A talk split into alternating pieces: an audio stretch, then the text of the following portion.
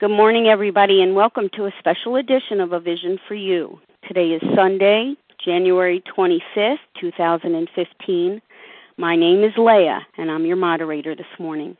The share ID for Friday, January 23rd is 7210.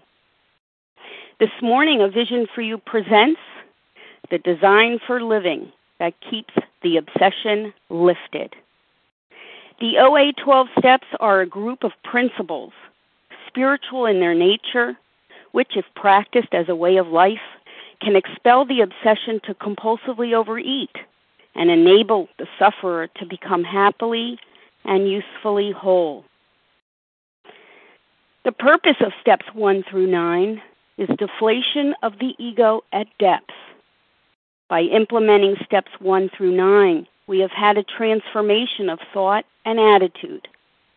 The sunlight of the Spirit deep down inside us is allowed to shine up and through us.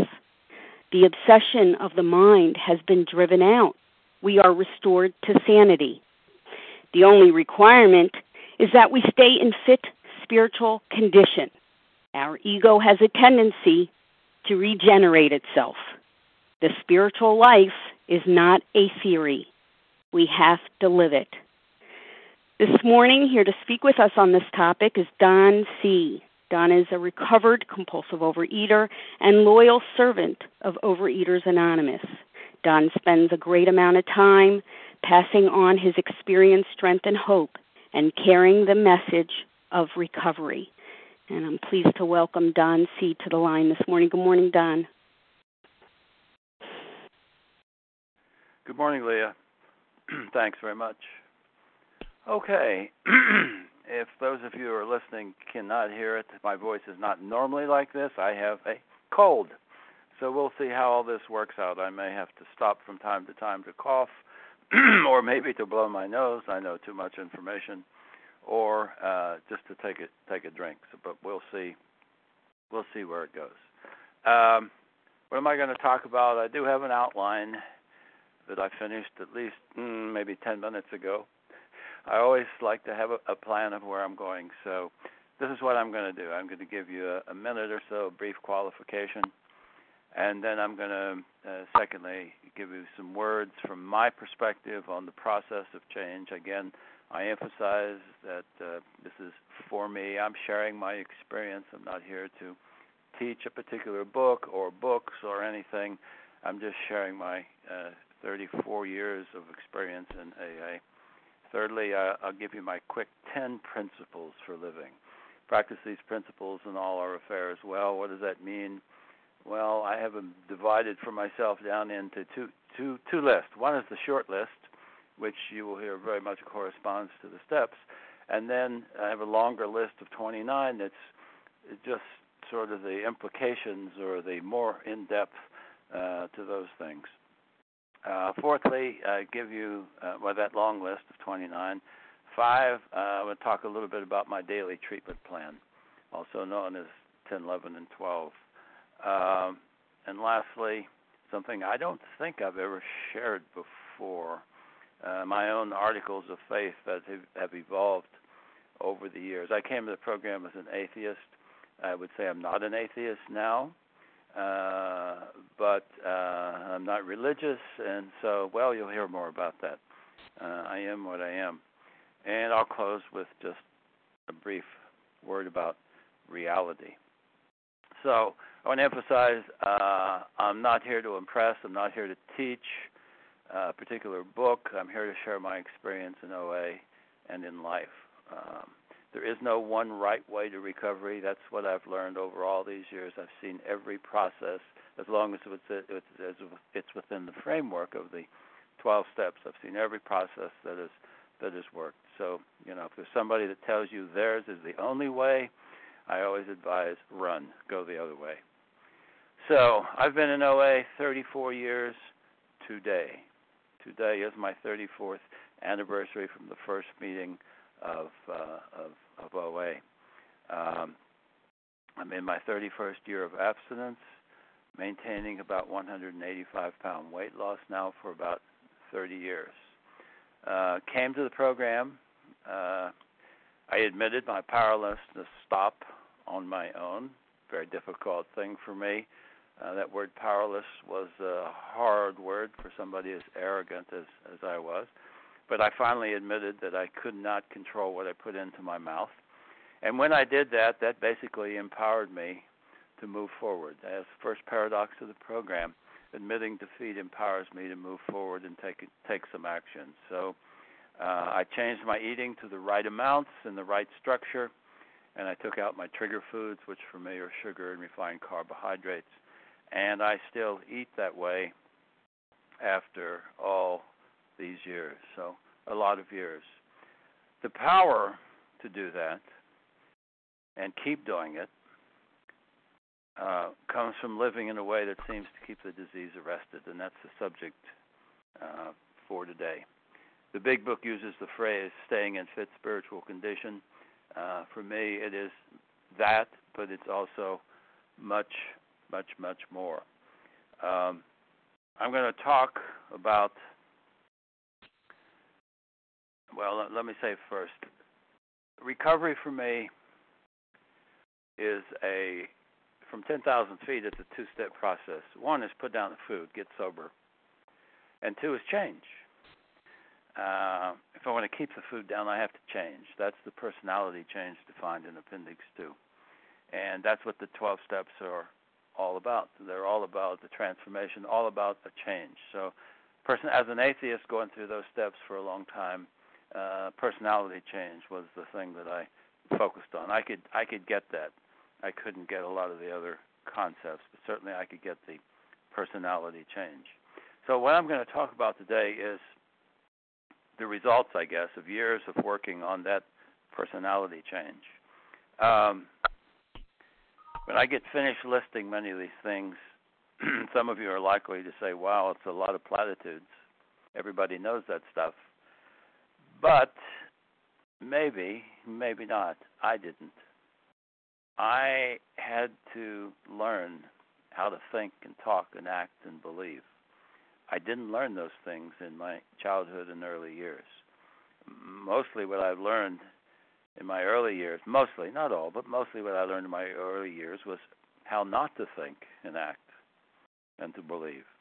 So for me, the program was all about rebuilding my life, rebuilding my program. I basically had to reprogram many of my values and attitudes and beliefs and behaviors. Um, yeah, there were some assets on that first fourth step inventory, which is now 33 years ago. I wasn't a thief. I hadn't killed anyone. Um, I tended to be a people pleaser rather than a people attacker. Um, the fear, doubt, and insecurity that caused me to be a people pleaser meant I was always pretending, always acting, never real. Uh, I was one personality to you, and another to you, and another to you, whatever I needed to be to get you to like me or to avoid conflict at any cost, any cost, any cost. So when I came into the program, uh, grossly obese, angry atheist, and it was something I didn't mention, uh, suicidal. 30 days before I found my way into my first OA meeting in Durham, North Carolina, I had uh, climbed up on a bridge over the Hudson River in New York, 3 a.m. in the morning. Uh, obviously, did not jump. Do not remember coming down off of that bridge. Lots of people say there's a God story there. But I don't remember coming down. I remember clearly preparing and walking up and climbing up but I don't remember coming down until I got to the back to the end of the bridge where my car was and got back into the car and there was my wallet and the letter and all that stuff that I had prepared. So I came to the program at a very, very, very low bottom.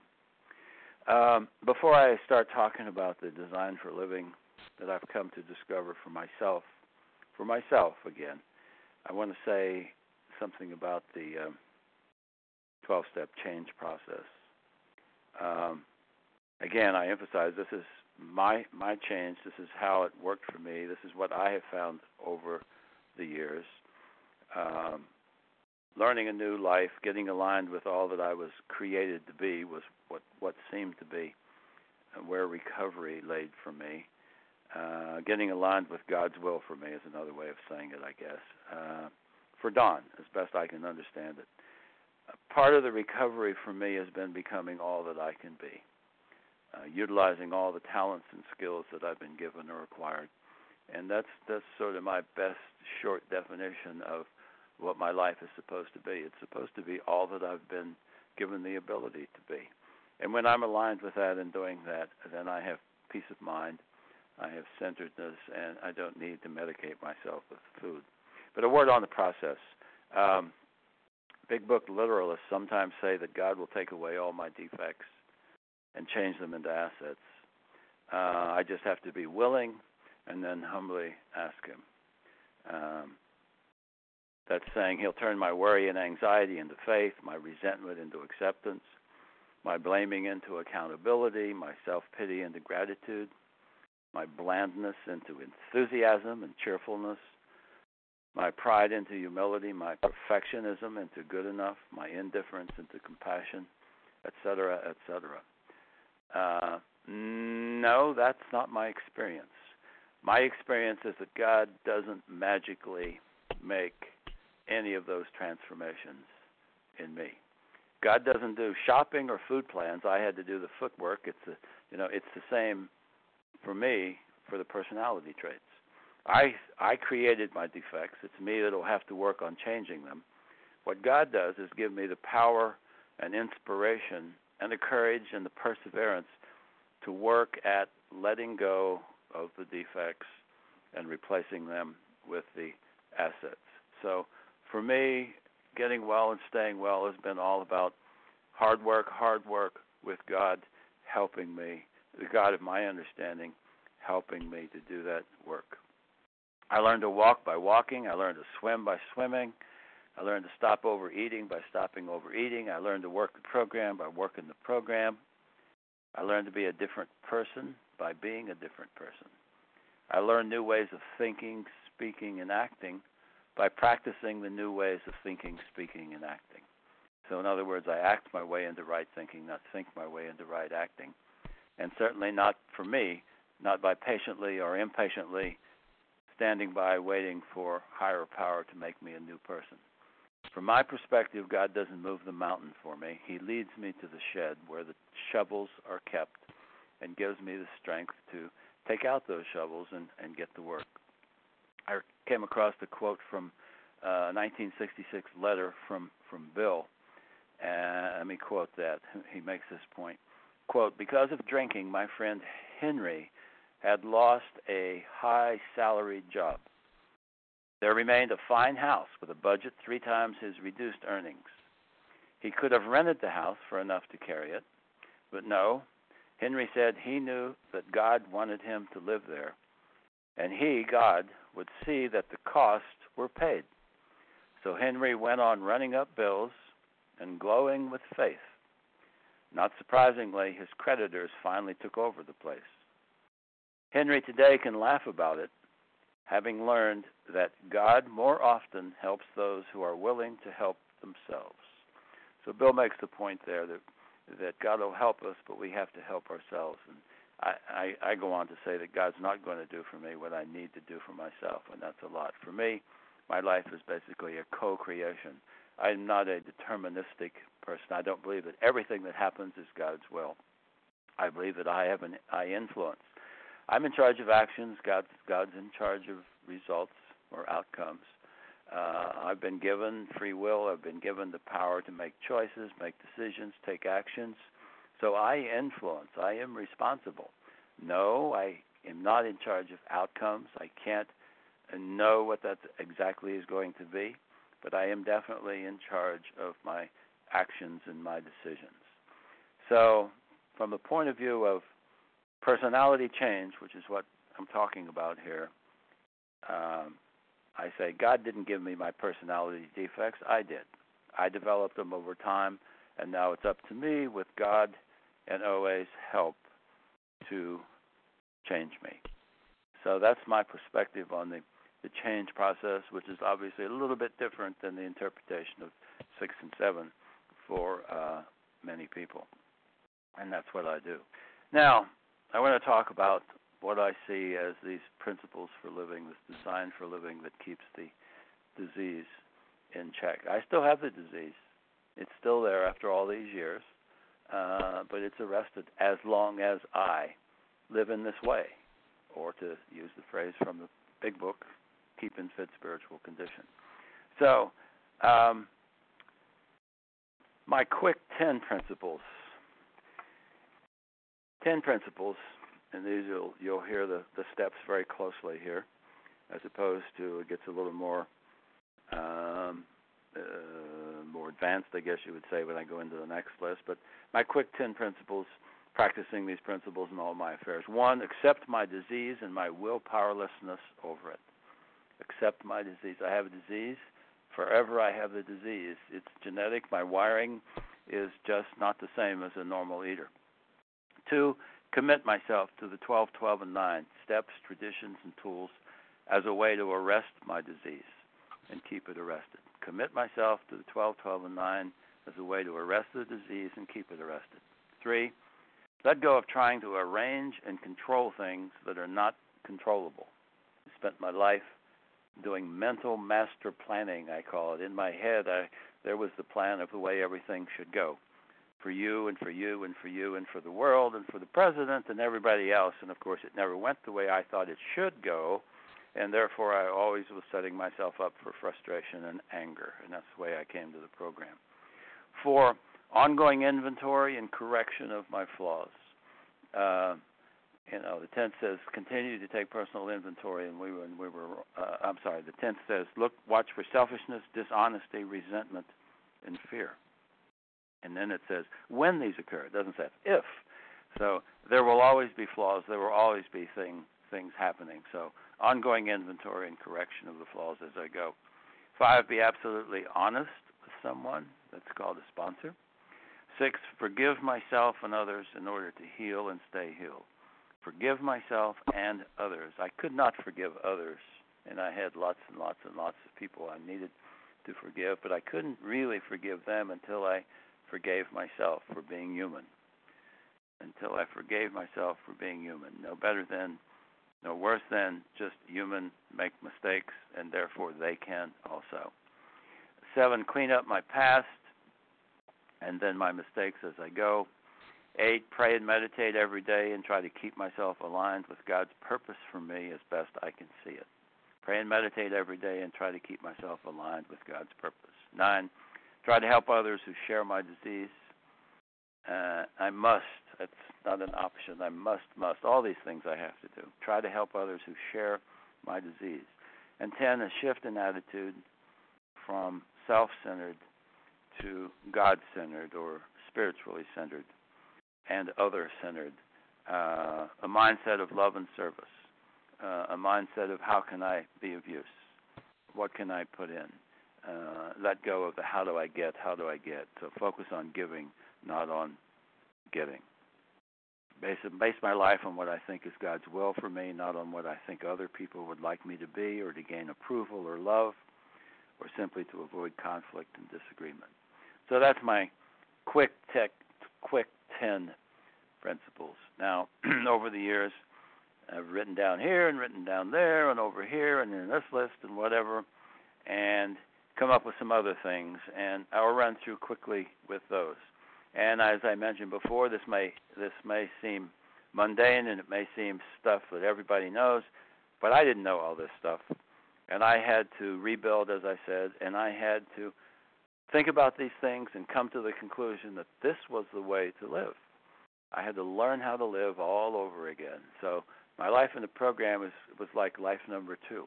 It was a second chance. I came to the program when I was 40, 41 and so the last 30 years has been life part two. Before program, my life was a mess.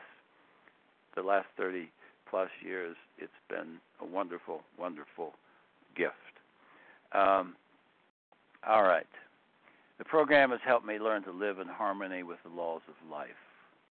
Why bother? Because trying to do so has lifted and keeps my obsession lifted. So, some of those laws for me. For Don. Um, one, I need a clearly and honestly defined food plan.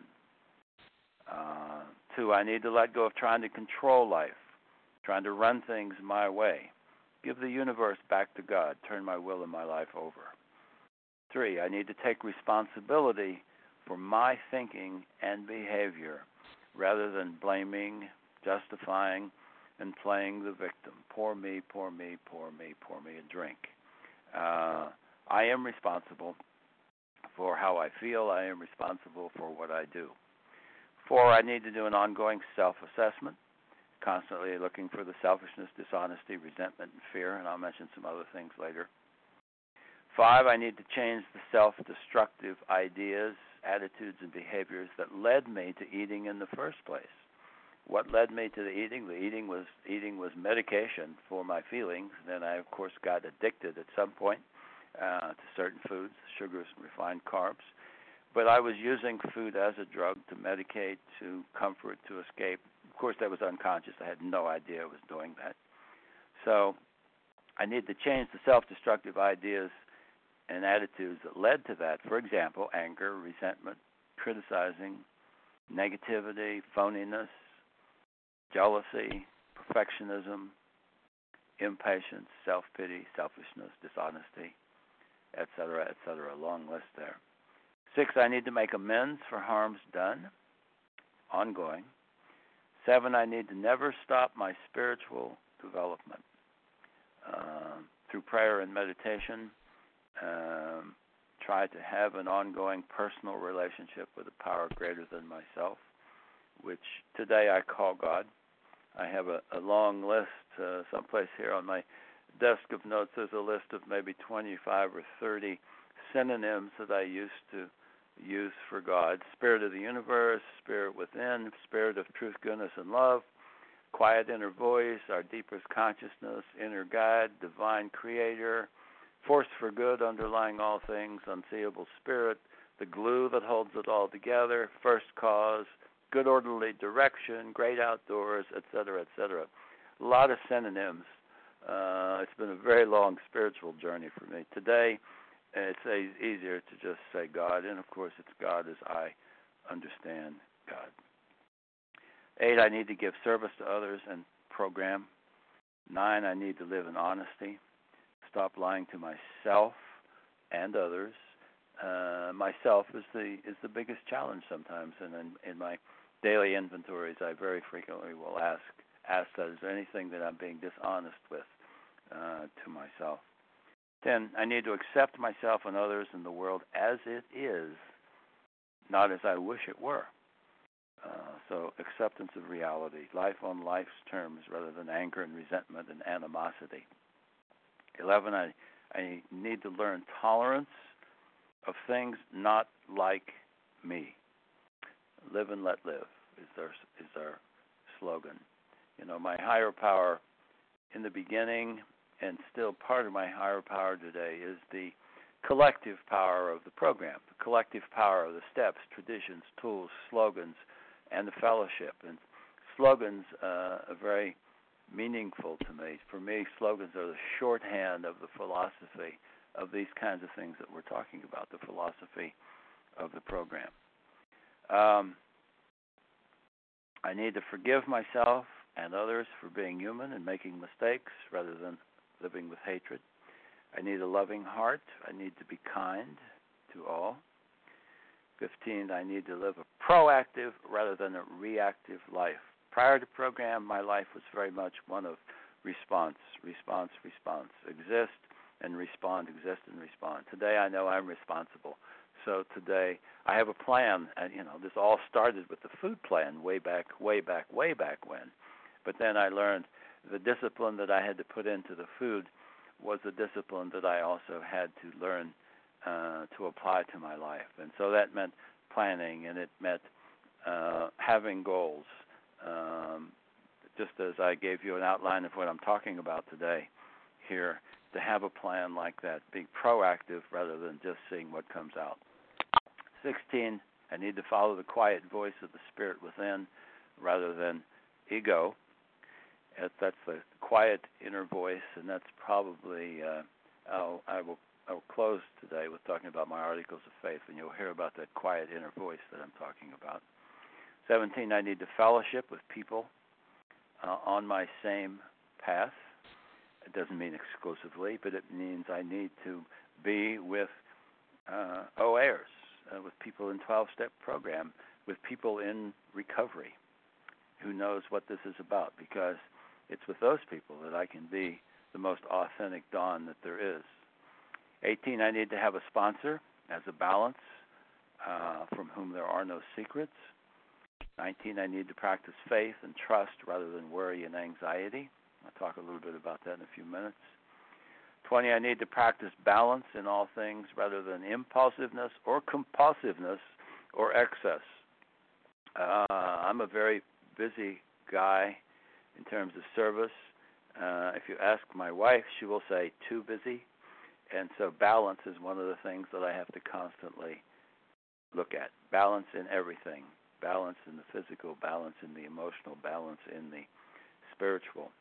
You know, I, I one of the ways I look at abstinence, I look at abstinence. Uh, I break abstinence apart: physical abstinence, emotional abstinence, and spiritual abstinence. For me, the physical abstinence means the right eating, not eating compulsively, um, uh, being at a healthy body weight, not using food as a mood altering drug, etc. Emotional abstinence is um, having a mind free of negativity, acceptance of reality as it is, dealing with it rationally, wearing the world like a loose garment, as they say, meeting calamity with serenity, taking full responsibility for my feelings and my behaviors and my life. That's emotional abstinence. Spiritual abstinence is alignment of my life with what I believe is God's plan for me. Trusting that God loves me unconditionally. He'll give me what I give. He will not give me more than He and I can handle, though I'm expected to do my part. Uh, practicing the presence of God every day, leaving results and tomorrow to God, but doing my part today. Trusting that as I give to the world, so the world will give to me.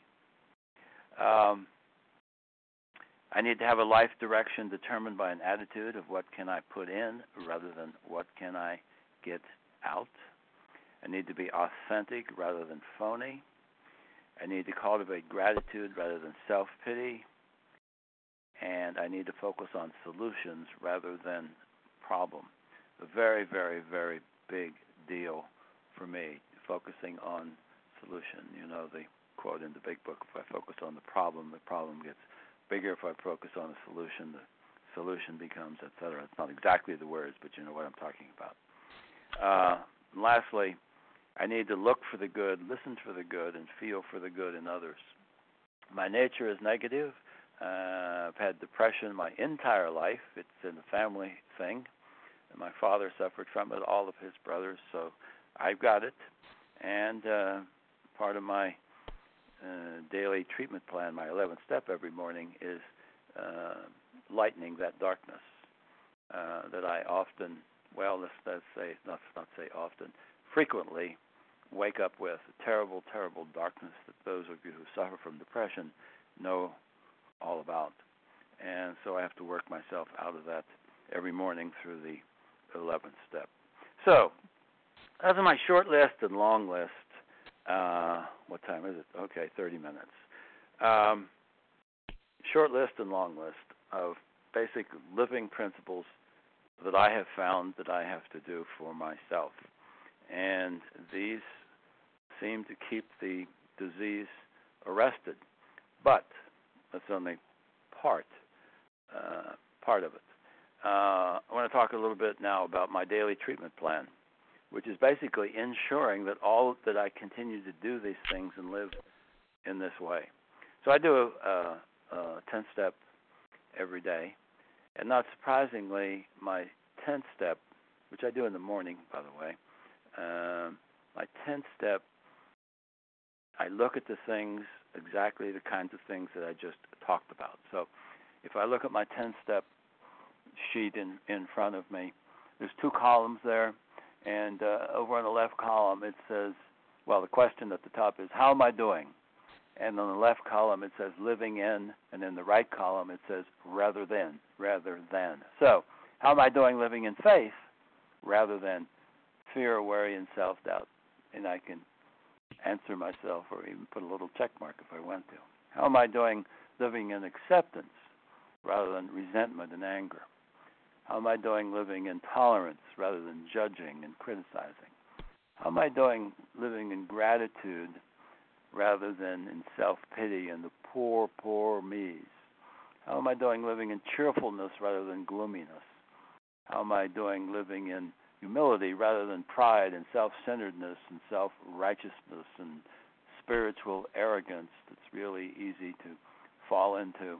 In reading uh, a lot of Bill's stuff, he will say that he constantly fought that his entire life. He fought the depression, of course, but he also fought, fought this spiritual arrogance and and uh, uh, pride of thinking that he really knew the way, uh, etc. So that's that's something I have to watch for. Uh, how am I doing living in patience rather than impatience, calmness rather than agitation, constructiveness rather than critical, etc., etc. So I do that, uh, look at that, and you can do that pretty quickly after you get used to it. And so I can see where I am from day to day on these things. So that's the way I keep them in the top of my mind. And the 11th step, again, part of my call it my daily treatment plan or my daily disciplines. You know, I, I basically start out. Well, my process is very much based upon the framework explained in 86 to 88 in the, in the big book, but it's it's my own. So I'll wake up and say, "Good morning, God. Thank you for the gift of another day. Help me use it wisely. Grant me the discipline to be productive and useful, and the power to to uh, abstain from toxic food, toxic thinking, and toxic behavior. And I have little boxes beside the toxic thinking and toxic behavior.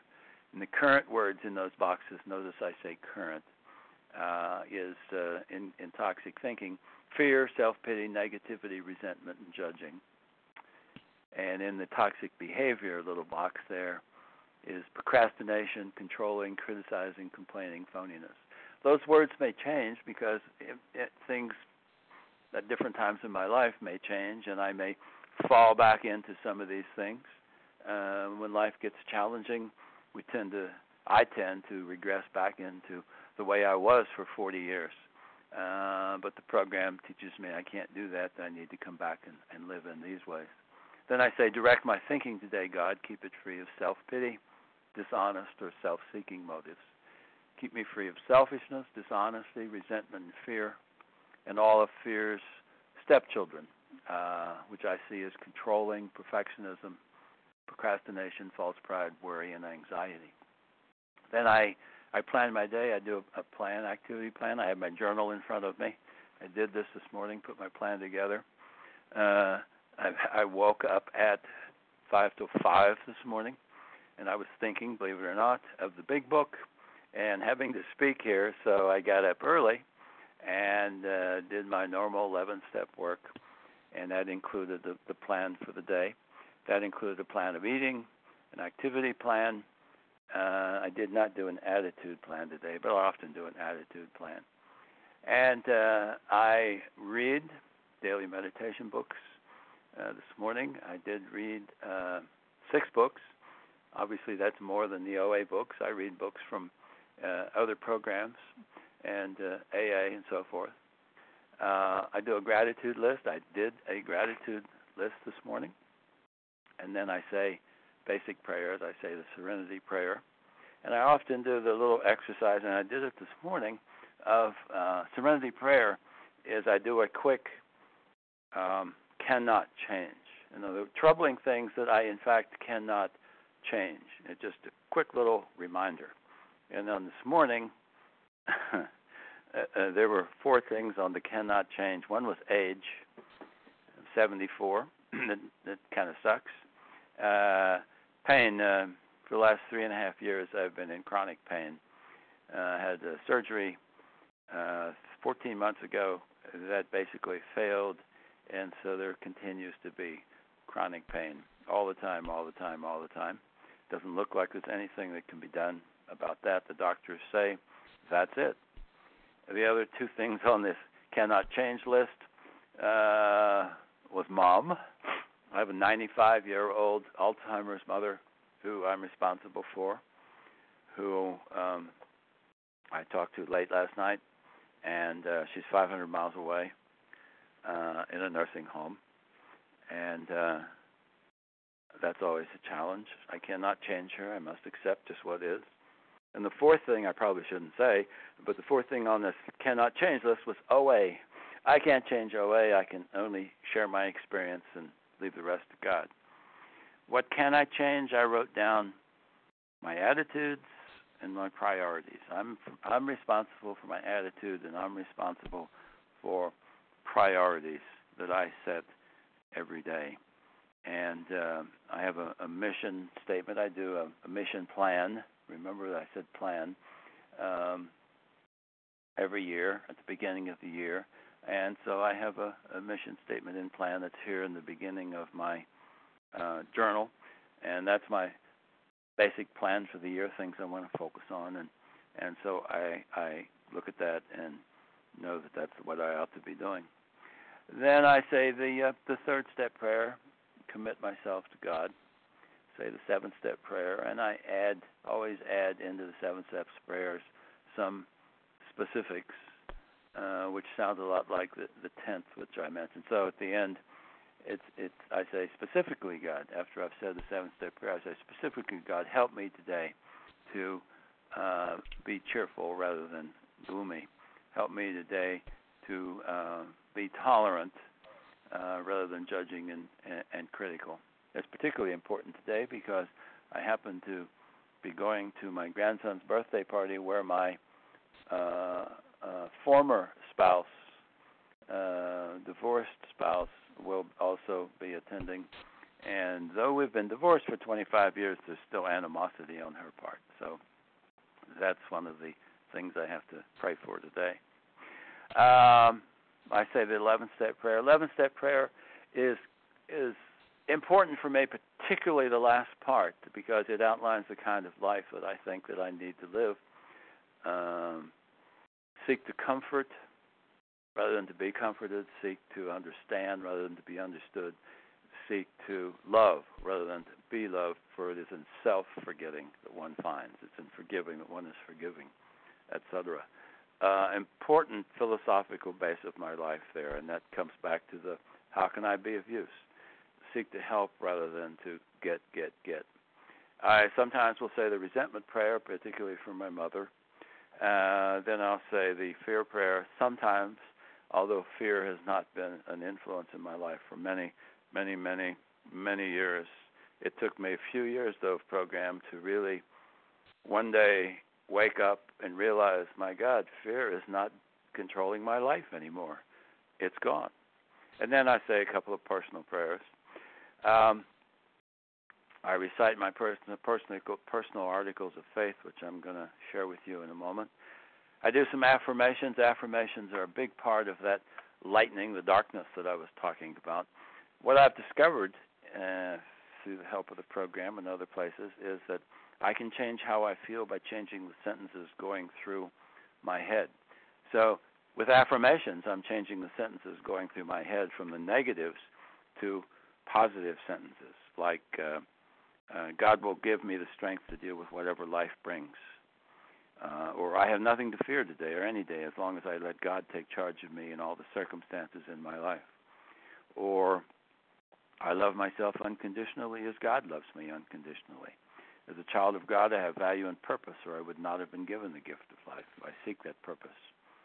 Or I do not waste who I am by living, in a dream of who I wish I was. An important one for me. Uh, I leave tomorrow to God, but do today what I think God would have me do to prepare for tomorrow. I leave the judging of others to God and keep my eyes on my own path. In the early days of affirmations, many, many years ago when I started this, it was something that I said that still I don't have it written down here in my in my, my notes in my eleventh step, but it's something that's always in the back of my head. I used to say to myself, All right, today I am strong, healthy, loving, and enthusiastic faith filled, serene, and confident. And I would say that again strong, healthy, loving, enthusiastic, faith filled, serene, and confident. I challenge anybody that's sort of down to say that those two sentences five times in a row and not feel something shift in your brain. That's what affirmations do for me, and sometimes I I do do that. So I say the affirmations and uh, uh, then my closing prayers, and uh, don't. Sometimes we'll do a quiet meditation, but not always. It's not an everyday everyday thing for me. Uh, once or twice a week, I would say I will do a, a five or ten minute, very quiet uh, Zen type meditation where I'm emptying out. But what I find is living in these ways that I've been talking about is like an ongoing prayer. It's like always being in touch with God. It's always being in touch with this quiet voice within. So it's almost like ongoing meditation. But sometimes I need to escape from that and do the do the quietness. All right. Um, I also the other affirmation that I do and say every day, and usually I do this at the gym uh, very often on the on the elliptical, uh, I will do my just for today affirmations. I learned those in the first year I came in. These go way back. Uh, just for today, I will get through this day only and not try to solve my whole life problem. There are nine of those. They're in my head, and I, I just say them uh, all the time uh, in exercise. As I said, often I save those for the gym. Uh, there's some biggies in there, like just for today, I'll be agreeable. I look as well as I can, dress becomingly, act courteous, talk low, criticize not one bit, not find fault with anything, not try to improve or regulate anybody except myself. Uh, that's a pretty, pretty heavy challenge, but that's basically the idea that I've been working on for all these years is to try to be to be that. Um, other things in there. Just for today, I'll have a plan. Um, just for today, I'll uh, you know I may not follow exactly, but I'll have it. It'll save me from too past hurry and decision. Just for today, I'll have a quiet time with the God of my understanding and try to understand His will for me in the various situations in my life. Just for today, I'll be unafraid, especially I will not be afraid to enjoy what is beautiful and to believe that as the world gives to me, I will give to myself.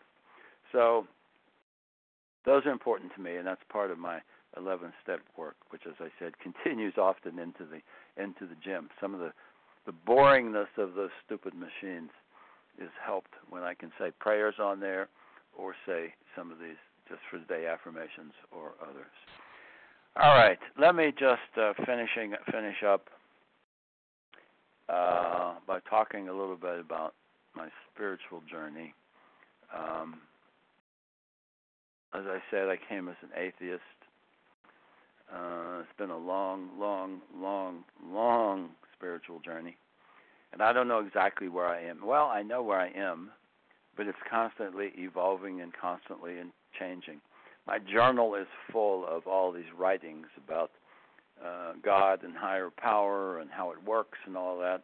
Probably the most valuable thing that ever happened to me on this whole journey was uh, about 10 years into the program, I had I had spent endless, endless, endless hours of writing and thinking and talking and arguing about what God is and how God works, if there is such a thing, et cetera, et cetera.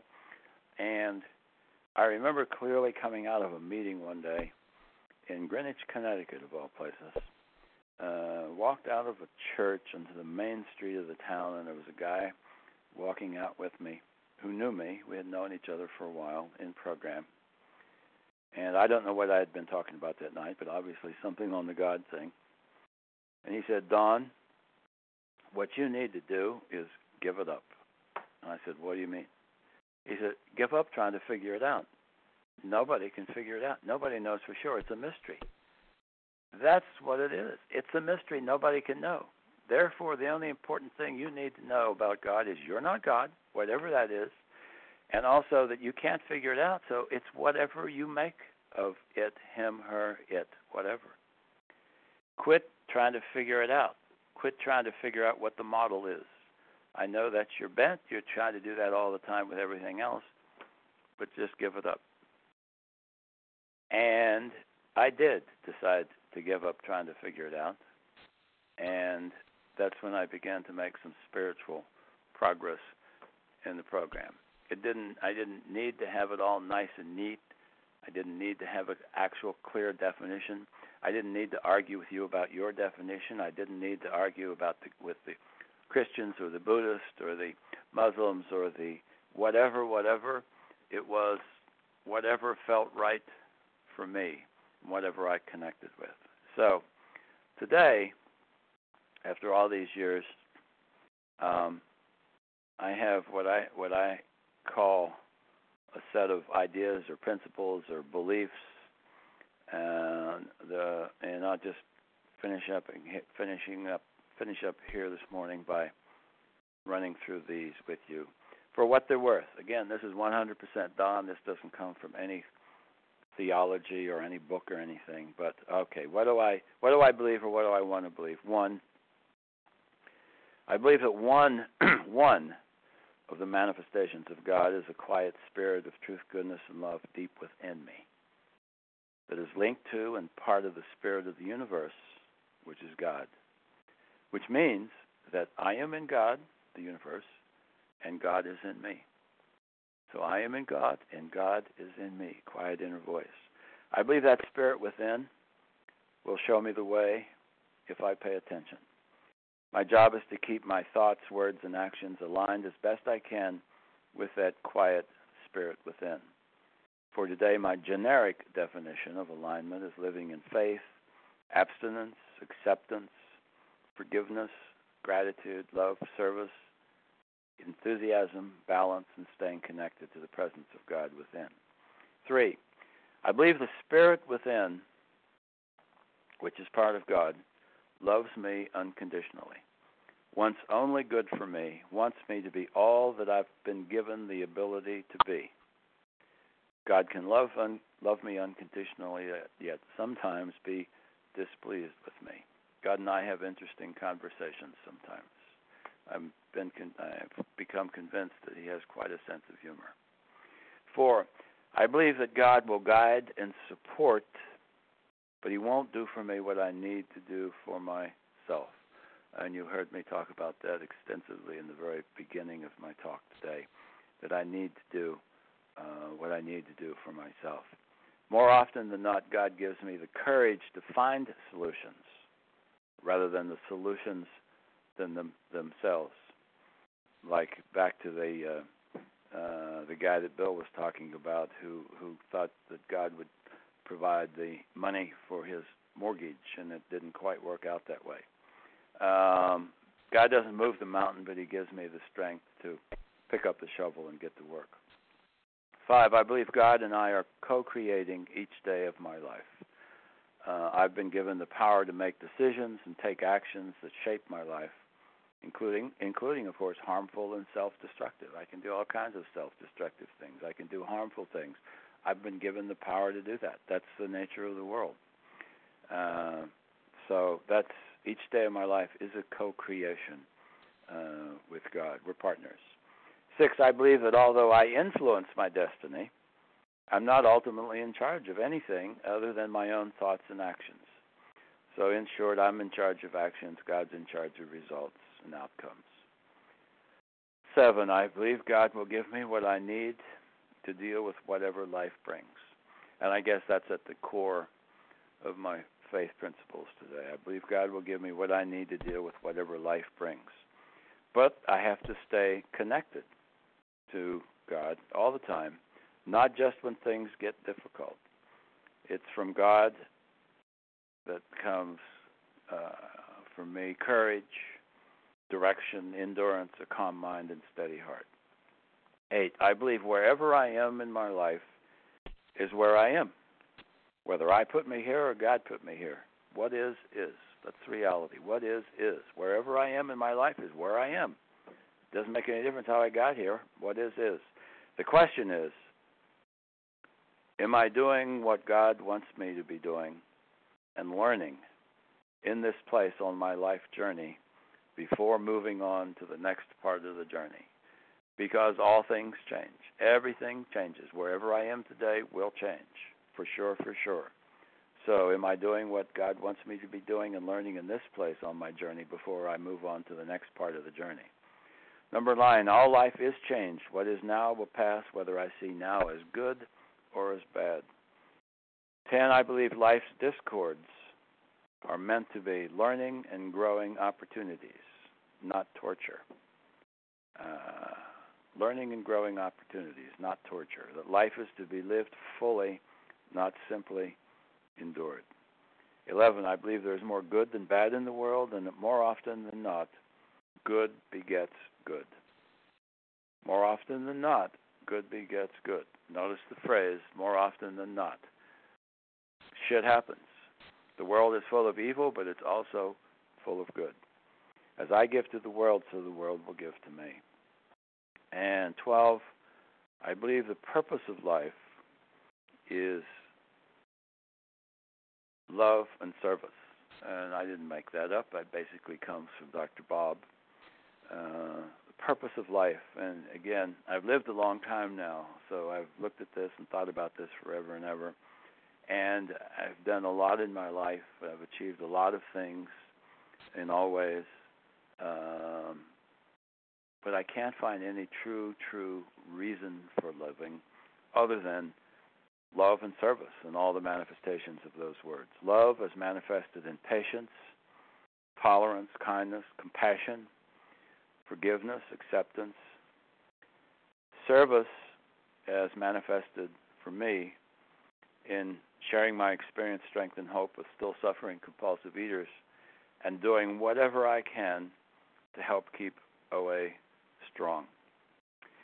Uh, 13, and lastly, I believe I must continue to grow spiritually. Um, I must continue to to grow spiritually. If I do nothing, I regress. It's like going up a down staircase. I have to keep moving, going up a down escalator. I have to keep moving, keep moving, keep moving. If I coast, I am in fact going down. I need to be a lifelong learner and studier, and that is part of my life today. Let me just close by saying something about reality, finally. Um, bad things happen to good people, and good things happen to bad people. The rain falls on the just, and the sun shines on the unjust. That seems to be reality. Everything, if I look at it carefully, seems to be a duality. There is no day without night, no sun without darkness, no love without hate, no pleasure without pain, no joy without despair, no forgiveness without anger, no courage without fear. I can't know the answers answers to the mysteries. I have choices. I have free will. I can choose to embrace the darkness, the anger, fear, distrust, and self pity, or I can choose to embrace life today and fully live. I have chosen and I continue to choose life. And with that, I will close. Leah, back to you. Thank you so much, Don, for your inspiring and insightful and revealing presentation this morning. And of course, I want to wish you a happy anniversary, and I want to thank you for being living proof of the results of this program of recovery and the transformation and personality change that are possible due to the work here. So thank you so much. Don's contact information will be offered at the conclusion of this recording, so stay tuned for that. And now we're going to open the floor for questions for Don, as long as his voice holds out here. Yes. I'm taking Thank a you. drink now. Okay, thank you so much. It was very clear and very strong. Thank you for your efforts this morning. Please press star one to unmute and identify yourself to Hi, I have a question. Yes, good morning and what's your name? Mary Lou in California. Mary Lee. Go ahead, please. So, Don, you talked about your ex-wife, and I'm wondering how you use that as a learning opportunity. a lot. Uh, one of no, there, there it, it goes in cycles. Um, what I learned was because I forgive doesn't mean that others have to forgive, and so that's part of the reality is that uh, she doesn't forgive, and uh, she is full of of anger, as are many other people, and from time to time that that comes out, uh, particularly with the children that we share, uh, where she says negative things or causes causes some some problems there and it's just the live and let live. It just is. I have to accept, and often we'll have to say the, uh, you know, the resentment prayer. It's more often for my mother, but it sometimes uh, uh, comes up for my ex. You know, help me remember that she is a sick person, physically, emotionally, and spiritually. That I need to show her the same patience, tolerance, kindness, love, and pity I would cheerfully grant a sick friend. Show me how I can be helpful to her. Keep me from being angry thy will be done. So I can't get angry. she causes anxiety. I have to give it to God, and it just is. So um, things happen. You know, the the thing about resentments is that sometimes resentments we get rid of them, we give them to God, we let go, we forgive, and then they come back. They're they're really good at recycling through life. Uh, and but the great thing about the program is it it teaches me that yeah, stuff is going to happen, but the program teaches me how to deal with it. Right? Face uh, calamity with serenity. Deal with it. Face what what's to be learned from it. So that's the the first sentence I think I said was what's to be learned is that not everybody is willing to forgive. Not everybody, and not everybody is just full of love and caring as we try to cultivate in our program. I don't know if that answers you, but this is Maureen. Hello. Thank you, Maureen. One moment, one moment. I heard Maureen. Who else identified themselves? I want Crystal. this up and step. Crystal. Let's start with Maureen, please. Thank you so much. Um, my name is Maureen, and I'm in Tucson, Arizona. Sober 30 years and uh, in and out of Gray Sheet for 13, and I'm brand new on the Vision for You um, bridge, and that was that was like you know the the uh, service I'm about to attend at 10:30 this morning in Unity, and I, I'm so aligned with with all of um, what I heard. And I, my question is this: you know, we live in this in this age when um, people can reach us all the time, and I finally blocked uh, my siblings and my mother from being able to call or email me because it felt so toxic. And I just wonder your take on that. I, I'm, you know, wondering. It's been almost 90 days since I did it. I felt better every day. Oh, I just wonder, you know, whether the spiritual wisdom I think is there is really there, and what your perspective on that is. Yeah, in the very beginning of the program, for quite a while, I had to, to clearly, clearly, clearly avoid persons, places, and things that were not good for me. That was in the beginning of the spiritual growth, and so forth, and getting abstinent and holding on to the abstinence. And as you recall, I lose lose a lot of weight, so had to work very hard. And I was uh, I didn't uh, dwell on this, but I was also uh, suicidal for a very long time. I was still suicidal within I don't know six nine months in the program before that began to be lifted slightly. So uh, there were people that really caused problems for me then, and I had to I, I had to avoid them at that time. At that time. Uh, for today, I, I I I have learned to be around um, those people and and do what I have to do to take care of myself. Um, I have, well, for my my mother, for example, or for my ex. Um, and one of my strategies is to minimize face time, right? Minimize exposure, but I have to. I have to be able to talk. I have to. There are financial dealings sometimes because of the kids and the grandkids. Uh, grandkids in college now, so there's some financial stuff there. So I have to learn to interact, be polite and courteous, uh, and unselfish and do what I can, uh, and then pull away from it. Uh, I don't have to be friends to to to deal with with uh, with these folks. So in the beginning, though, I had to just totally stay away. But then gradually, I began to be able to deal. But that doesn't mean you know that was that's my experience. You have to decide what's best for you. Uh, there are some people that are just troublesome, and we just need to stay away from them, even if we're related to them. And that's my experience. I have to take care of me. Uh, I am responsible for me. Uh, I can't, but I can't blame others for my stuff. I can't blame my mother or my ex or my whatever, whatever, uh, for my stuff. I am responsible, so I have to learn to be responsible for my own feelings.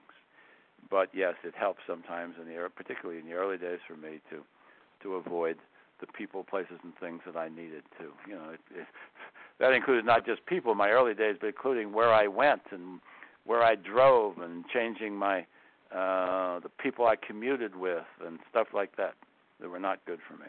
So it's legitimate. It's in the process. Okay. Thank you, Maureen, for the question. Phoebe, your turn. Oh. Hi, this is this is Phoebe calling from Vermont. And Don, thank you so much for your presentation. I've heard some of your other presentations and listened to the recordings. You are truly inspirational. Um, my question for you is you mentioned that you had um, a list of just for today affirmations that you used at the gym, which I, I absolutely love that idea and would love to do that. And I just looked up on the internet just for today affirmations and got a bunch of different hits. And I'm wondering if you had one in particular that you a list that you uh, that you'd like to recommend. One comes from Coda, one comes from another 12-step group, and is quite lengthy. Yours didn't sound like it was very lengthy. Just for Today list is an OA publication. It's a little card that has nine things on it. I think it's probably uh, copyrighted like 1979 or someplace. It's it's very old. I was I was given that card very early in the program, and uh, I still use that. Now I, I add some, you know, to it, of course. And then over the years, I've developed my own affirmations. I prob I have probably someplace hundreds and hundreds and hundreds, uh, just little things I I read a few examples of things that I've developed myself or that I have stolen. Of course, you know that's what we read books and we say, oh, that works for me, so we we use it. I think I read one that was actually I have nothing to fear today or any day as long as I let God take charge of me and all the circumstances in my life. Yes, that's not Don. That's another uh, author, uh, not not a well in program, but obviously uh, not from a program book. So I, I take wherever I can get. But the Just for Today is a little card published by OA for like 15 cents or something like that. One of those little cards. That's what I was talking about. Just for today, I'll get through this day only, etc. That's what I Thank recommend. you. Mm-hmm. Thanks, Phoebe. You can find that on OA.org. Uh, that's available from Overeaters Anonymous. Next, we'll take Sarah W. Then Jean DeVoe Relaya, I did hear you, Raquel. So let's go to Sarah W., please, with a question.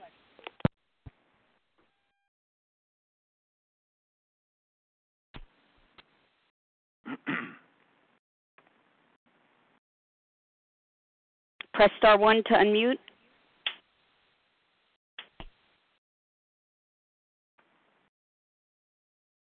Can you hear me now? Yes, I can. Go ahead with the question. Thanks. Great.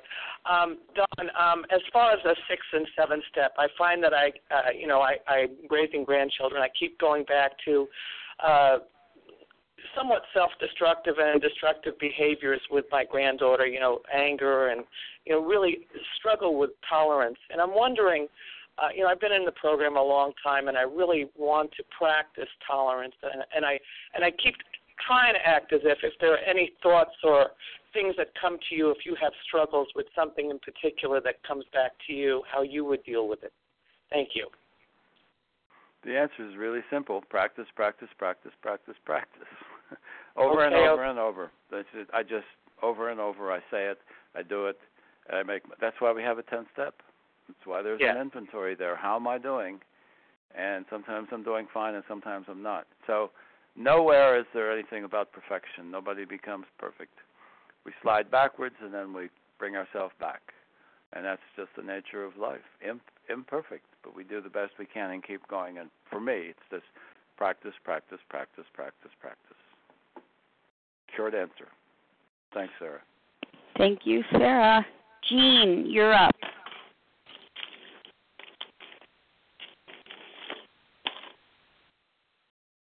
Star one to unmute, Jean.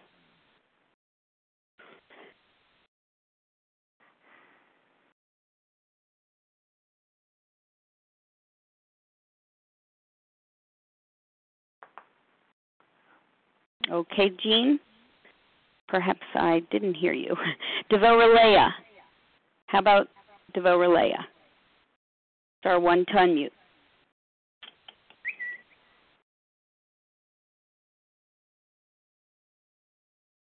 All right. Carol G. Are you awaiting to ask a question?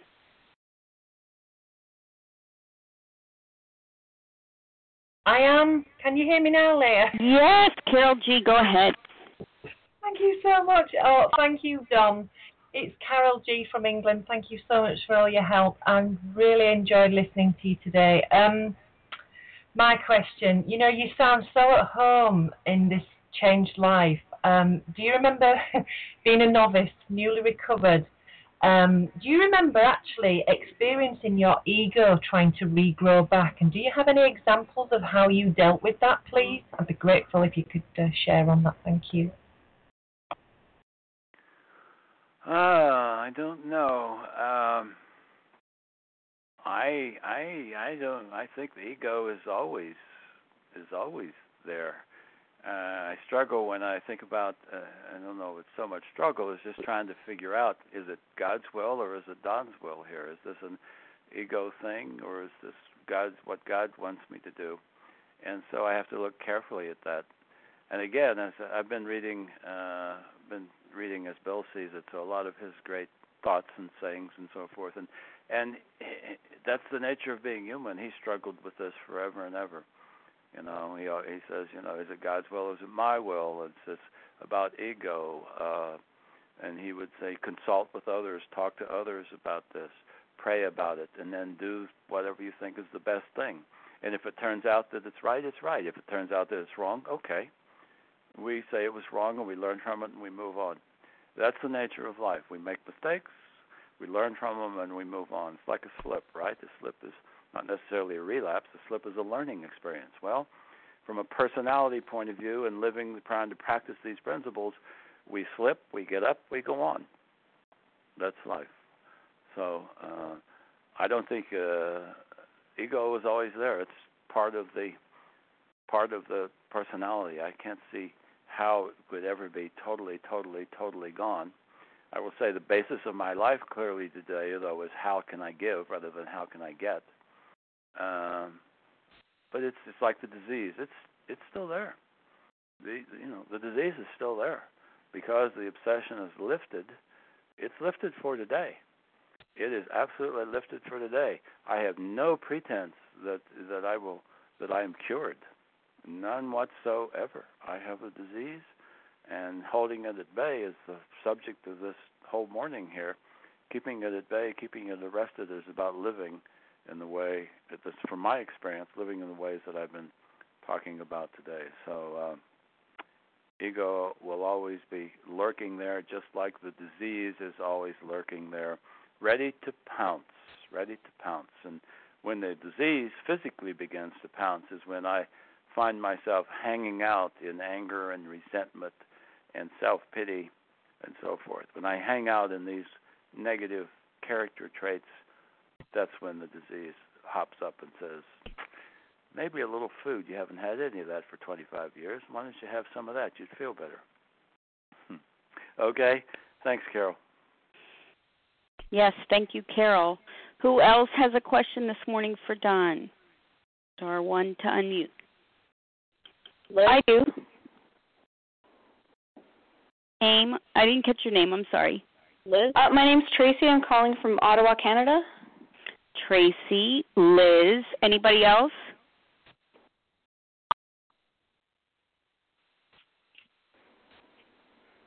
All right, let's start with Tracy, please.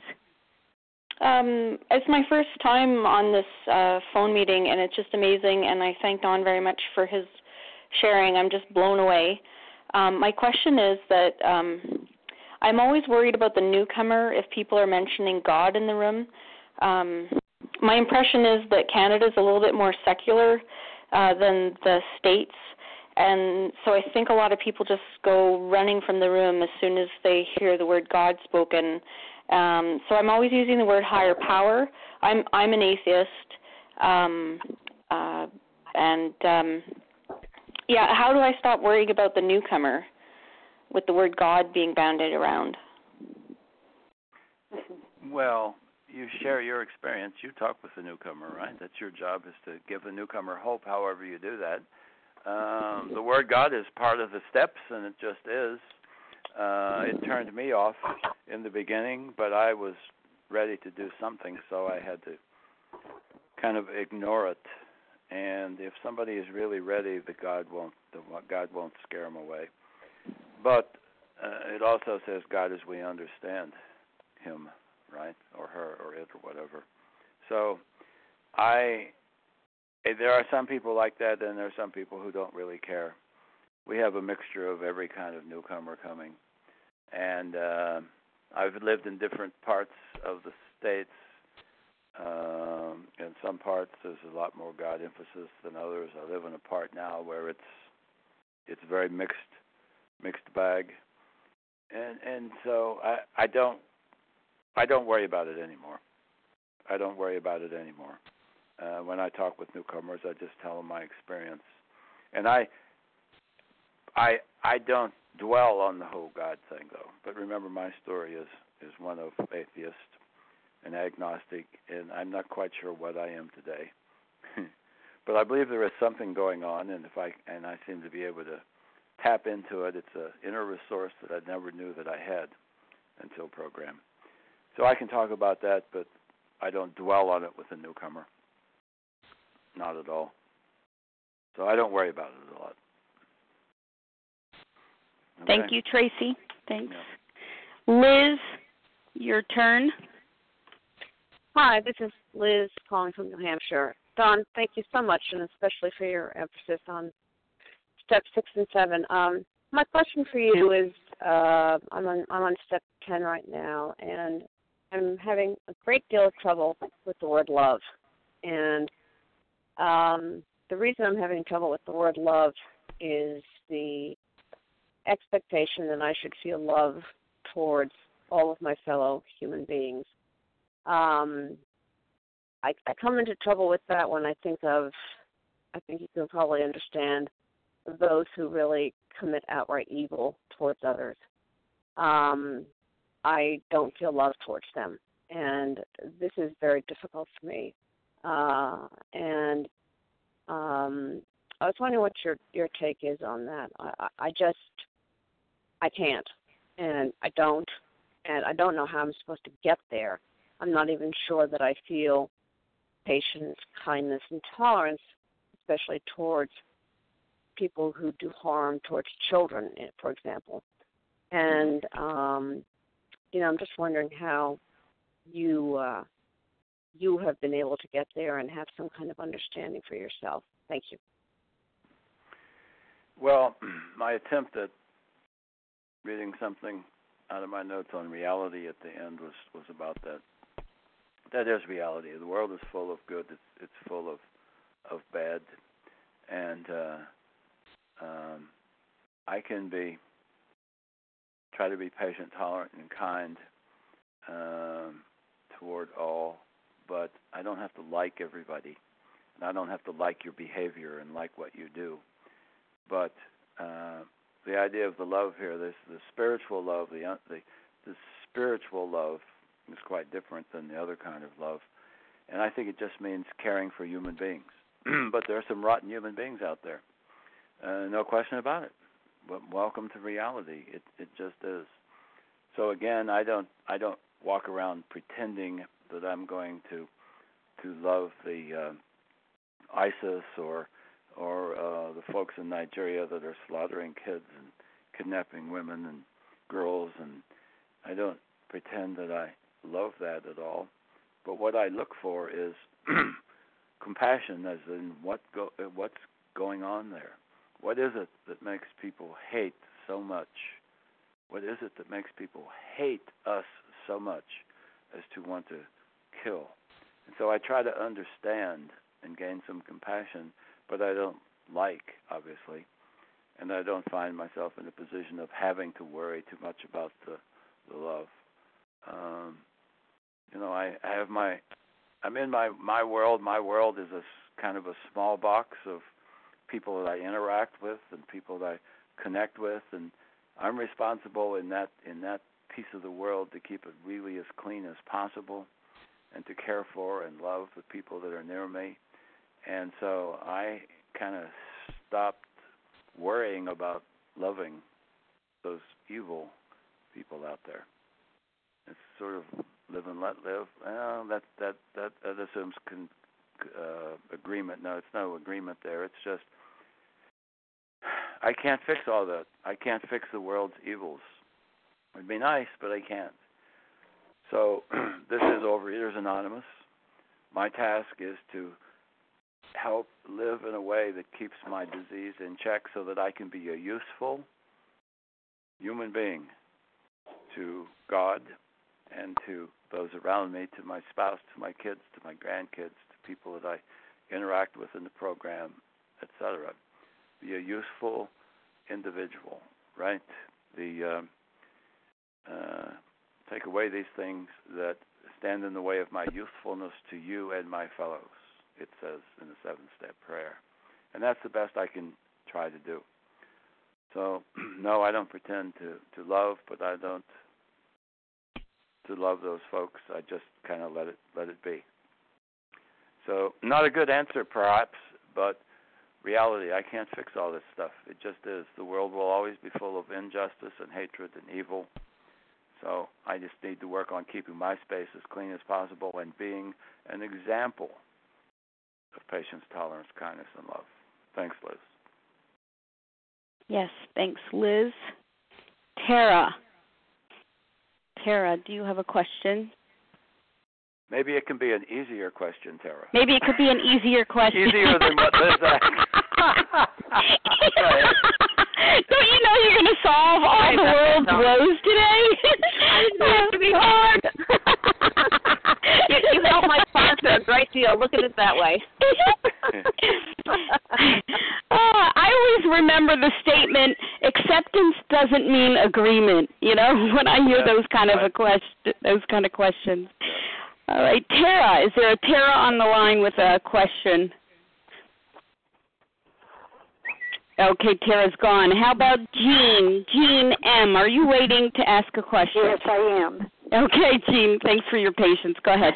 I, Um, um, this is Tara. I thought I was unmuted. Do you want me to wait after Jean? If you would, please, thanks. Jean, go ahead and then we'll catch Tara. okay, my um, I've been in. I'm a, I'm a few years younger than you, and um, I know your mother has Alzheimer's, and because um, I'm not so far away from being her age, uh, if I live that long, um, I often think of myself and like, oh my God, what if I, you know, like what? My kids are grown, they've got lives, are they going to have to take care of me? And uh, it's like, and I listen to you and I hear like, I guess I hear some. um don't know if I want to call it resentment around it or bad feelings around it or hard feelings around it. And um I have wonderful grown children and a lot of grandchildren and um I guess I think do you ever think of that? I'm sorry. Do I say that? Ever think of I- yourself getting Alzheimer's and what would happen to you? Absolutely. absolutely, absolutely, absolutely. The um the history of my mother, by the way, is uh, I had a pretty rotten childhood.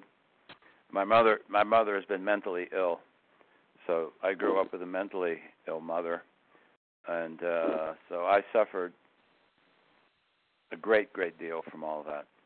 And then she continued to try to negatively influence my life.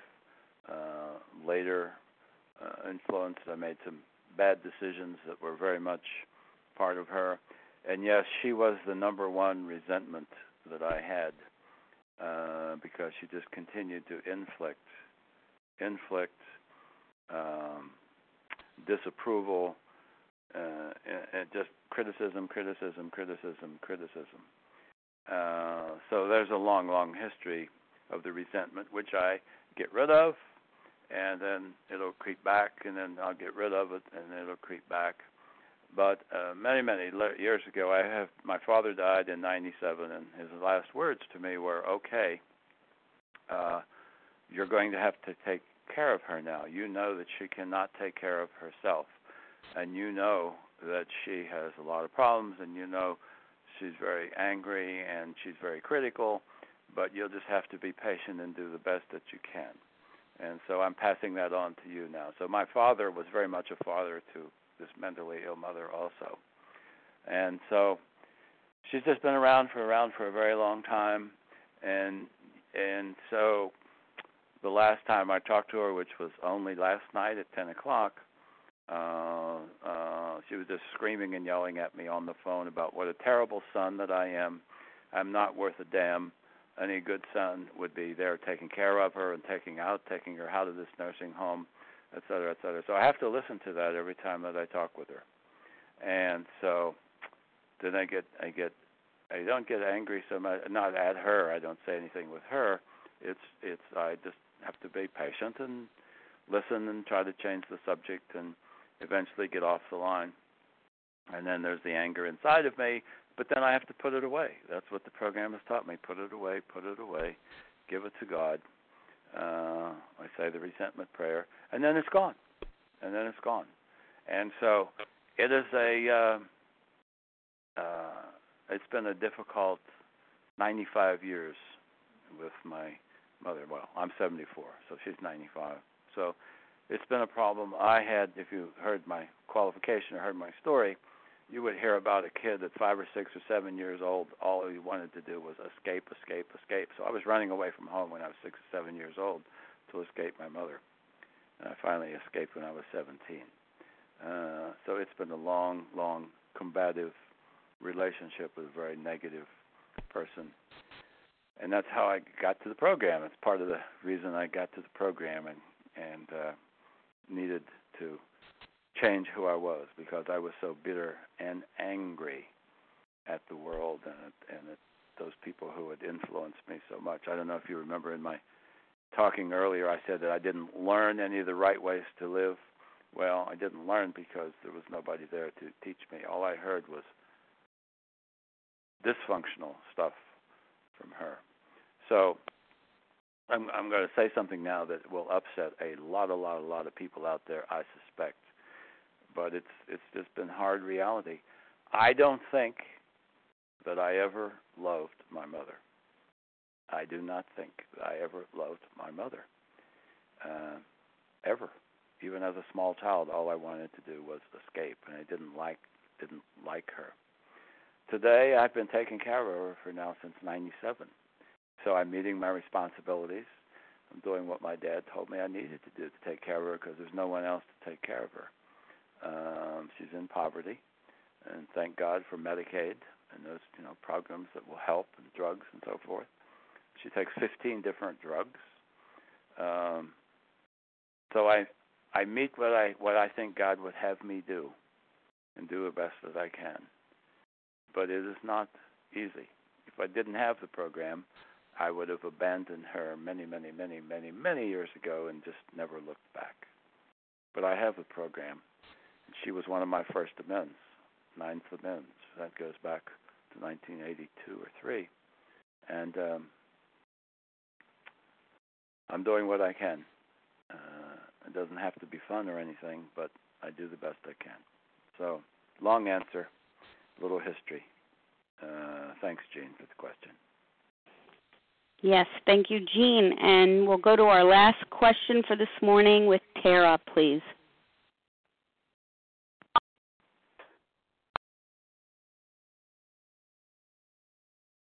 Tara, star one to unmute. Oh, sorry. It's I had two mutes on. Hi, um, Don. Thank you for your talk today, and I, um, I don't know if this question is hard or easy for you. It might might be pretty simple.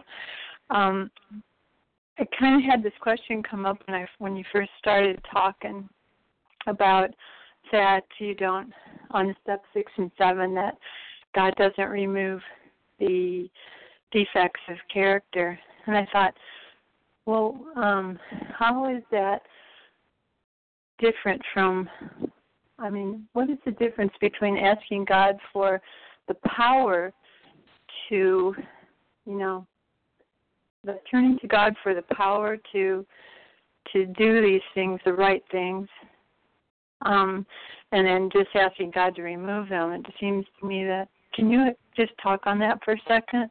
Does it make sense that question? Yeah. Oh no, totally. The the the word is action, action, action on my part. It's like the uh, God God uh, uh, like food plans. I use the example of food plans. God doesn't do shopping. God doesn't put an honest food plan together for me. What God will help me do is to follow that once I have set it in place. But I have to do that. And the same way with the character traits, I have to very clearly understand what it is that needs to be changed and look at what are the solutions and then ask God to help me begin to live in those solutions. And that's what God does. But it's me that has to go out and practice the um, the um, uh, being positive or being grateful or being tolerant of those uh, who make my skin, you know, uh, tingle. Um, being mm-hmm. authentic rather than I need to practice being authentic and real rather than a, phony or being pre- full of pretense and all that stuff. So I have to take those actions. So that's that's the difference as opposed. To It sounds to, like it's a conversation, kind of like you're saying, I need help with this, and I'm trying to do it. So please give me the yes, strength. Yes, and... absolutely. There's a power greater than myself that gives me the courage.